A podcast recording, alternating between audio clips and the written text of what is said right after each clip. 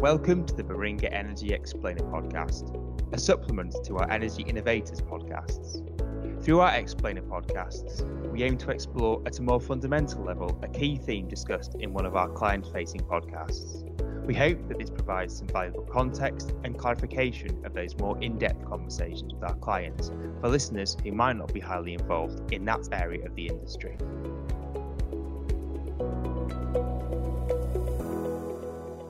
Hello, and welcome to the latest in our Explainer series.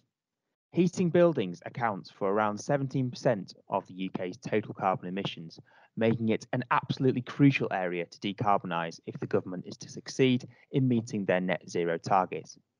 Today, Baringa's Becky Teasdale is here to give us an overview of how we respond to the challenge of heat decarbonisation. Hi, Becky. Thanks for coming on to the pod today.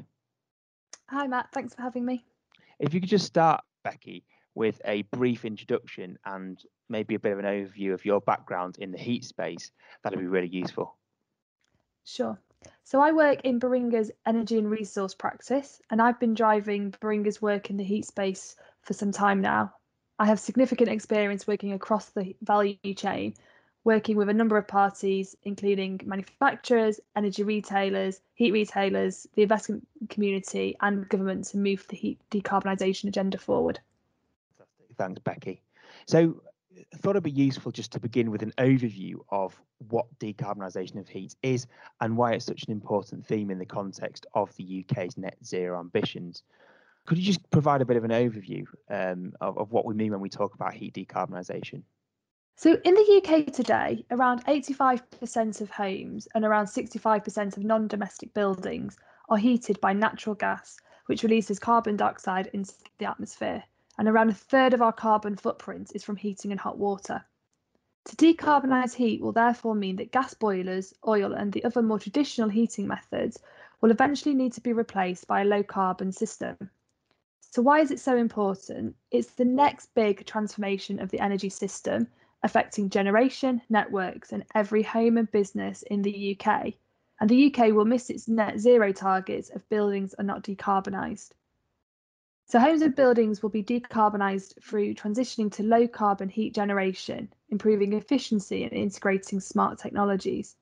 The optimal route to decarbonisation will depend on the type and location of the property. There isn't a one size fits all approach, though efficiency improvement will likely be common in most properties. The journey to heat decarbonisation needs to tackle a number of challenges, including better information and customer engagement. At the moment, customers are, are not generally aware of the issue of their role to play and where to go to get this information. So when they come to replace their existing boiler, they're most likely to continue to still replace it with another gas boiler rather than new technologies such as heat pumps. Greater market confidence in heat decarbonisation agenda will also give more confidence in the markets to invest in the technologies which will develop the supply chain and help to drive down costs as well. Thanks, Becky. So, I mean, this really seems like a unique proposition, just both in terms of, of the scale uh, of impact required. Um, we're looking at changes right across the energy value chain from generation to end consumption, um, and also in terms of the onus on technological innovation to achieve this as, like you say, we move away from the traditional gas boiler. Maybe we could just deep dive into some of these technologies then. What, what are some of the most promising solutions so, as I mentioned, there isn't a one size fits all approach to heat decarbonisation, and a mix of technologies will be required. However, we expect electrification of heat will play a leading role, and those solutions include heat pumps, storage heaters, and some of the more niche technologies as well. So, heat pumps, by this is air source heat pumps, ground source, exhaust to air, water source heat pumps. There's a, there's a real variety there. And heat pumps efficiently concentrate heat from the ambient environment to enable use in buildings. They can also be combined with a boiler in a hybrid system to provide peak heating. To give you a couple of examples of how these technologies work, so an air source heat pump, for example, this absorbs heat from the outside air and it uses it to heat radiators, underfloor or warm air heating systems, as well as hot water. Ground source heat pumps work in a similar way but use underground pipes to absorb heat from the ground itself. Although the upfront cost is more expensive than a traditional gas boiler, they can and they can be more difficult to install. Heat pumps are cheaper to run and require less maintenance. They're also safer than systems based on combustion. Heat pumps reduce carbon emissions as it has an efficient conversion rate of energy to heat. And ground source heat pumps can actually reach efficiencies of around 300 to 400%. But the market's in its infancy in the UK. Um, it's much more mature in Europe. In Sweden, for example, that has amongst the highest rates of European heat pump installs. We're seeing Netherlands regulation driving sales, particularly in the new home market, um, and also merging commercial models in the retrofit market. In the UK, we expect to see substantial growth over the next decade and for it to become a much more core part of the heating mix. And this growth will be driven by favourable incentives and more commercial models emerging. So I also mentioned storage heaters. So this draws electricity from the grid, stores it and uses it when it's required. And this can play a really helpful role in the hard to treat homes of the off gas grid properties. These types of electrical heating have actually had less investment to date, but could play a role if developed further. And an example of some of the more niche technologies, you've got infrared heating, and this is a heating system that works by infrared waves heating objects directly rather than the heating the air. We've covered electrification then, and you mentioned three technologies in this sphere, I suppose. You've got your your heat pumps of a variety of different types, uh, storage heating, and then kind of the more more niche applications such as infrared. Um, are there any other technologies that might be suitable options if we're if we're looking at alternatives to going down the electrification route? Yeah, so heat networks, whilst not a technology but a way of delivering heat, is another really great example, and we see this will have a, a key role to play. So currently, they account for 2% of the heat demand in the UK, but it could be much greater. Again, more widespread in North, Central, and Eastern Europe, with market share there typically 50 to 70%. But with regulation due to come and, and give better standards and protection, we expect to see this will have a much bigger role. And heat networks can harness a range of technologies which gives great flexibility.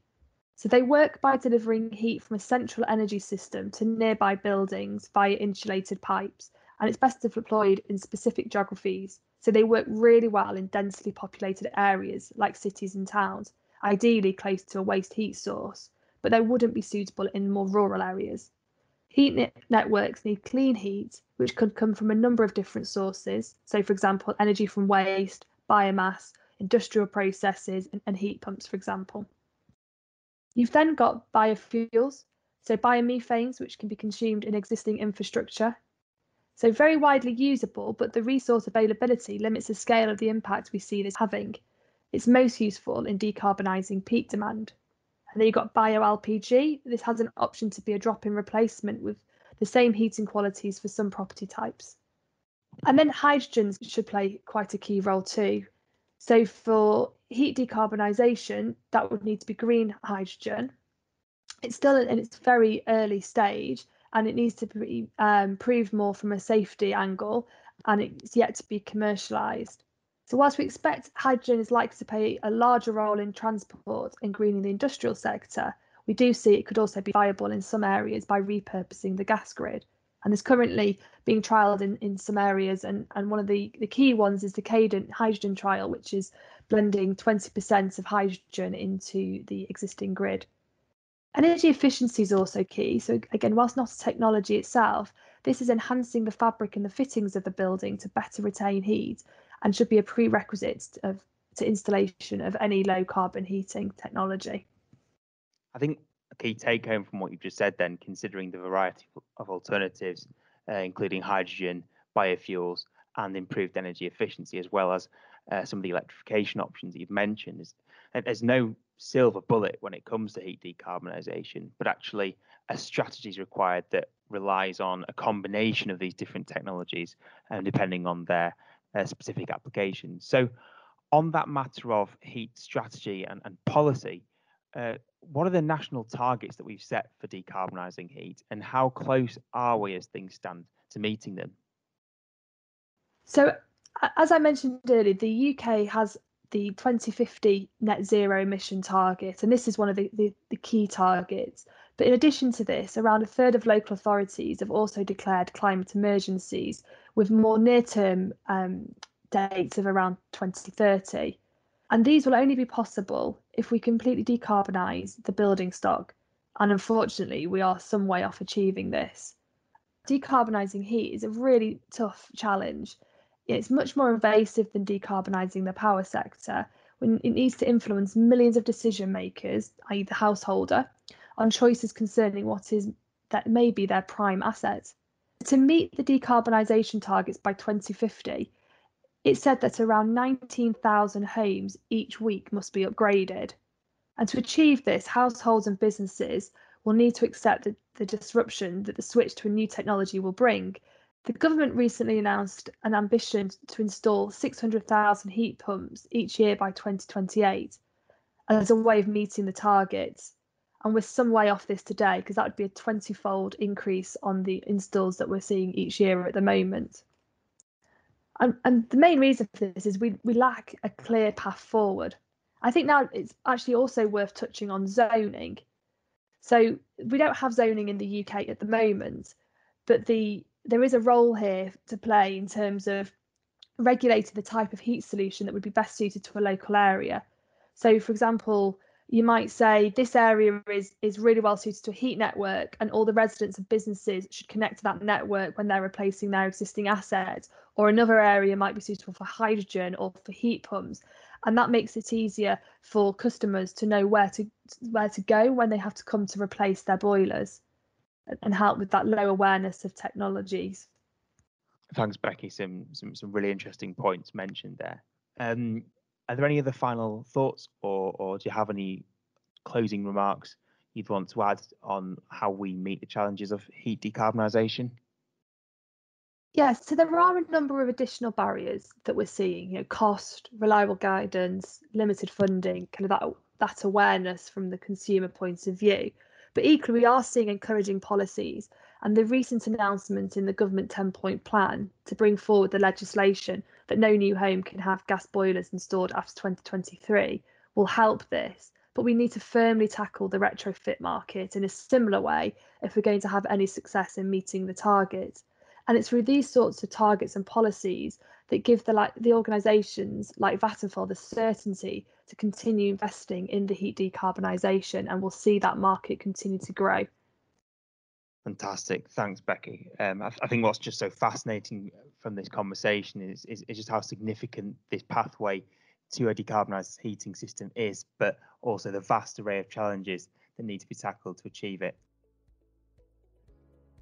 If you've just tuned into the Baringa Explainer podcast on heat decarbonisation, we'd highly recommend that you have a listen to our conversation with Mike Reynolds, Managing Director of Vattenfall Heat UK.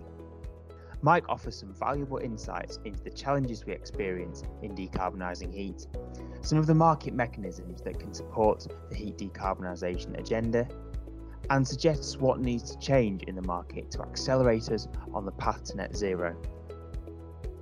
You can listen to this conversation by following the link in the bio.